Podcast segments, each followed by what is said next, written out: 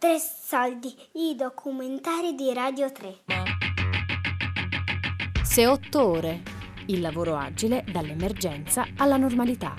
Di Marzia Coronati.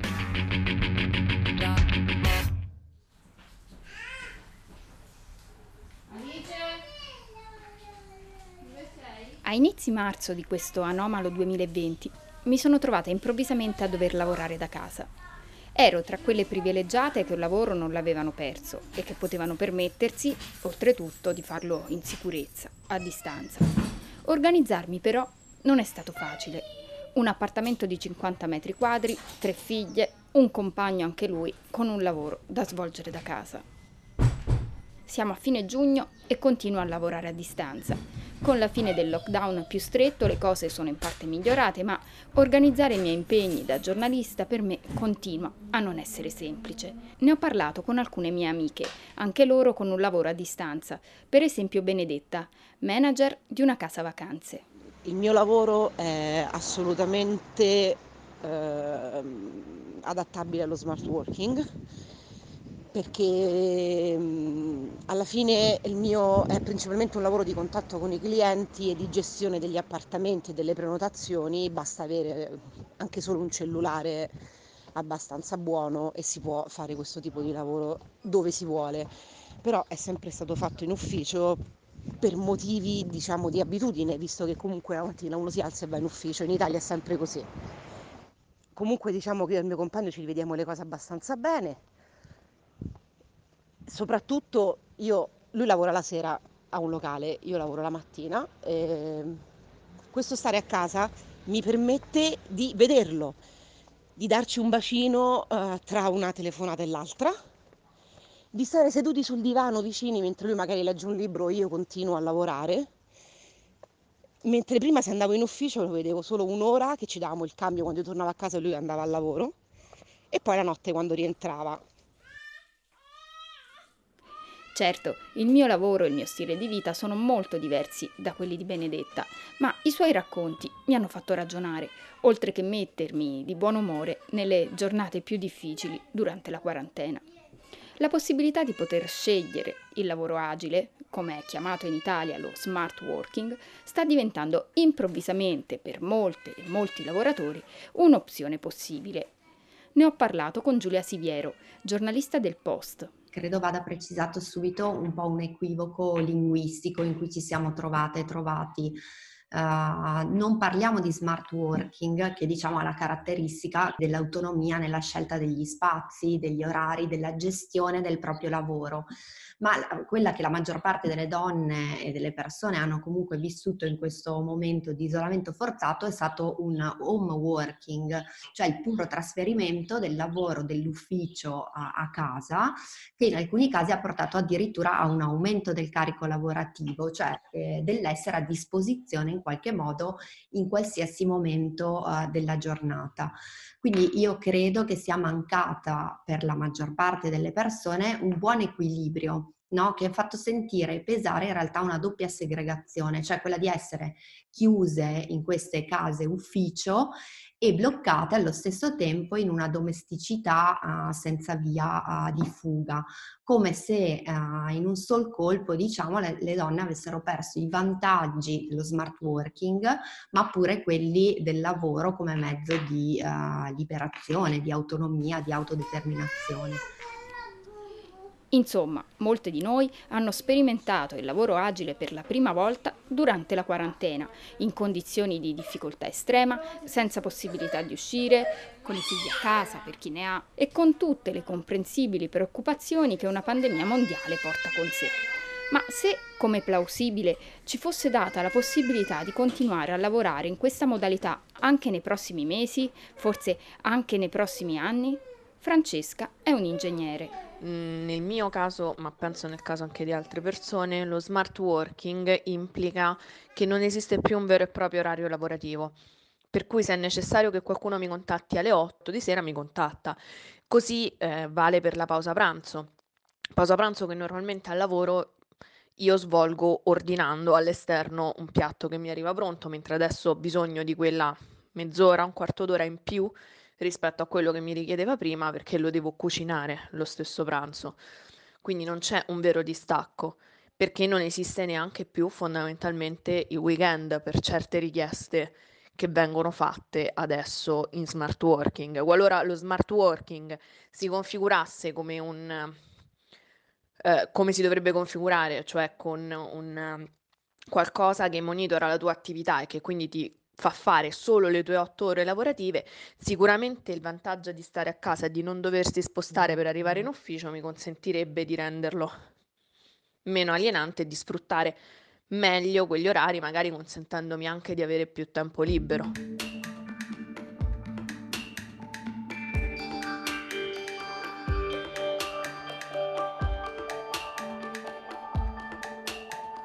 Secondo una ricerca condotta negli Stati Uniti, dove lo smart working è una prassi ormai da anni, la gran parte delle persone che ha scelto di avvalersi della modalità a distanza lavora almeno due ore di più al giorno.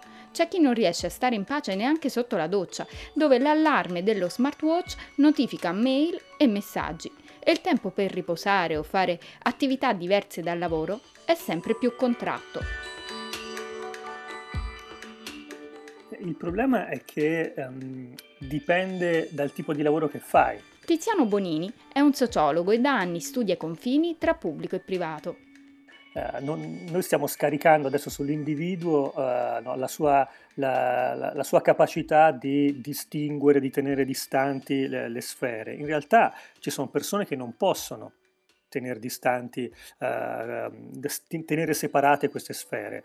Eh, dipende dal tipo di lavoro che fai, quanto sei eh, costretto a, ehm, a rispondere al, al, al, tuo capo, alla sorveglianza a cui sei sottoposto nel lavoro a distanza. Penso che le, le persone che eh, hanno, hanno, trovato più positivo questo periodo sono appunto quelle che facevano lavori ehm, molto autonomi e che, hanno, hanno, che potevano decidere eh, di più della propria vita.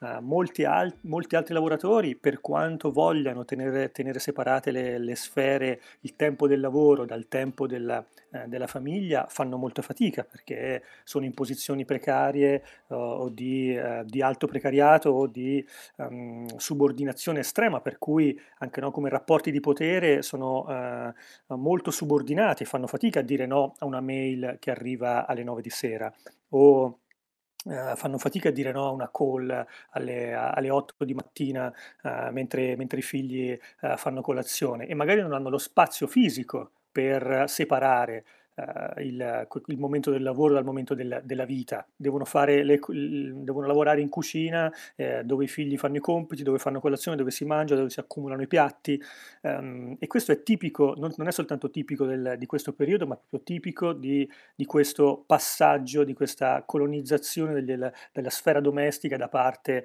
uh, del lavoro. Si torna un po' ai rapporti di lavoro all'alba delle, del, dell'epoca industriale in cui c'erano le operaie che uh, si portavano il lavoro a casa no? e, um, e, che lavoravano a cottimo. Non è appunto il, lo smart working, bisogna sempre chiederci smart working per chi.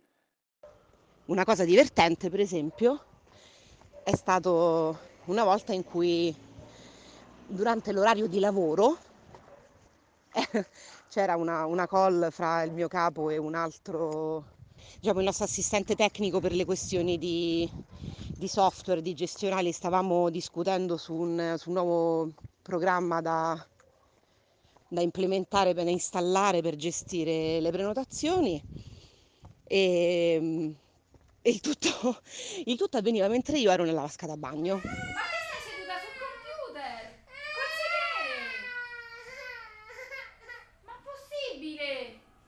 Nei momenti di sconforto di questo periodo di home working, chiamiamo le cose con il loro nome, i racconti di Benedetta mi hanno sempre distratto e messo di buon umore.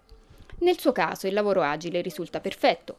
I conquilini più disturbanti che ha sono due gatti e il tipo di lavoro e le relazioni con datore e colleghi le permettono veramente di godere appieno dei vantaggi di questa modalità.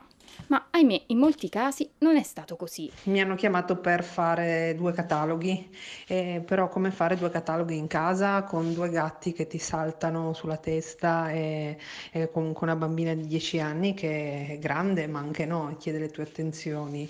Eh, la sala è diventata la stanza principale in cui abbiamo vissuto con appunto il computer per fare le video lezioni, un secondo computer per fare la seconda video lezione che veniva spostata nella stanza accanto quando dovevamo farlo contemporaneamente, un angolo della sala off limits per quanto possibile con un piano di lavoro e due luci, due cavalletti montati eh, che venivano smontati la sera e rimontati il giorno dopo per poter fare questi cataloghi, scattare prodotti senza distruggere tutto. Ieri ero in riunione su Meet con i miei colleghi insegnanti del Dipartimento di Lettere, di cui tra l'altro sono coordinatrice, quindi ho anche una certa responsabilità.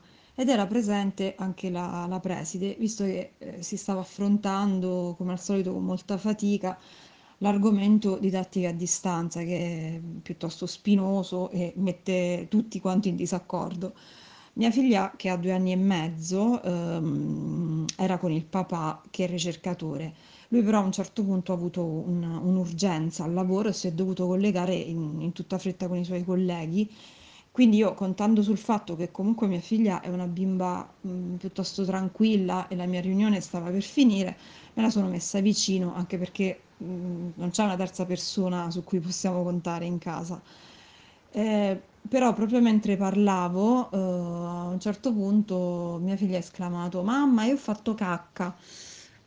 A quel punto che potevo fare per salvare la, la situazione, le ho detto: Amore, ma non è che proprio dobbiamo dirlo a tutti quanti quando abbiamo fatto cacca. E mi sono scusata con i miei colleghi, ovviamente imbarazzatissima. Per fortuna sono tutte persone comprensive, e tanti sono genitori o sono stati genitori, quindi eh, comprendono perfettamente la, la situazione, hanno riso, ha riso anche la preside e qualcuno ha aggiunto persino, ma sapete che questa forse è la, la frase più sensata e intelligente che ho sentito dall'inizio di questa riunione.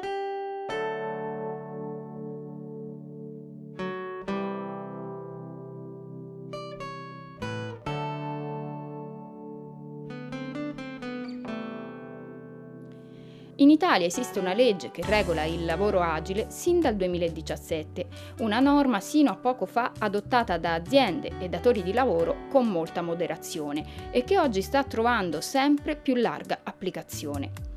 Il problema è eh, cercare di far rispettare le leggi che già esistono e forse eh, riformare quelle che già esistono se questa eh, mod- modalità di lavoro diventerà eh, di massa ehm, perché individualmente eh, è difficile far rispettare il proprio spazio privato, perché si, magari si è in una posizione eh, di, eh, in una relazione di potere estremamente asimmetrica.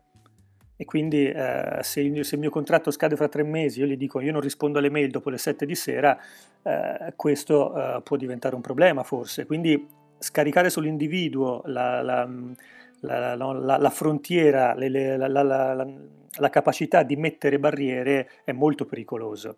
Uh, è chiaro che è una, è una, negoziazione da fare, sicuramente quella del diritto alla disconnessione, quello del far valere il diritto alla disconnessione, uh, però eh, se non è normato e se non è soprattutto controllato uh, l'applicazione di queste norme, c'è il rischio che in ogni situazione di lavoro si creino delle particolari relazioni di potere che mettono in difficoltà i singoli lavoratori.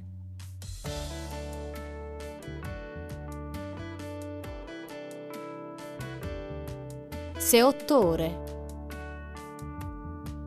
Il lavoro agile dall'emergenza alla normalità di Marzia Coronati. Tre soldi è un programma a cura di Fabiana Carobolante, Daria Corrias, Giulia Nucci. Tutte le puntate sul sito di Radio 3 e sull'app RaiPlay Radio.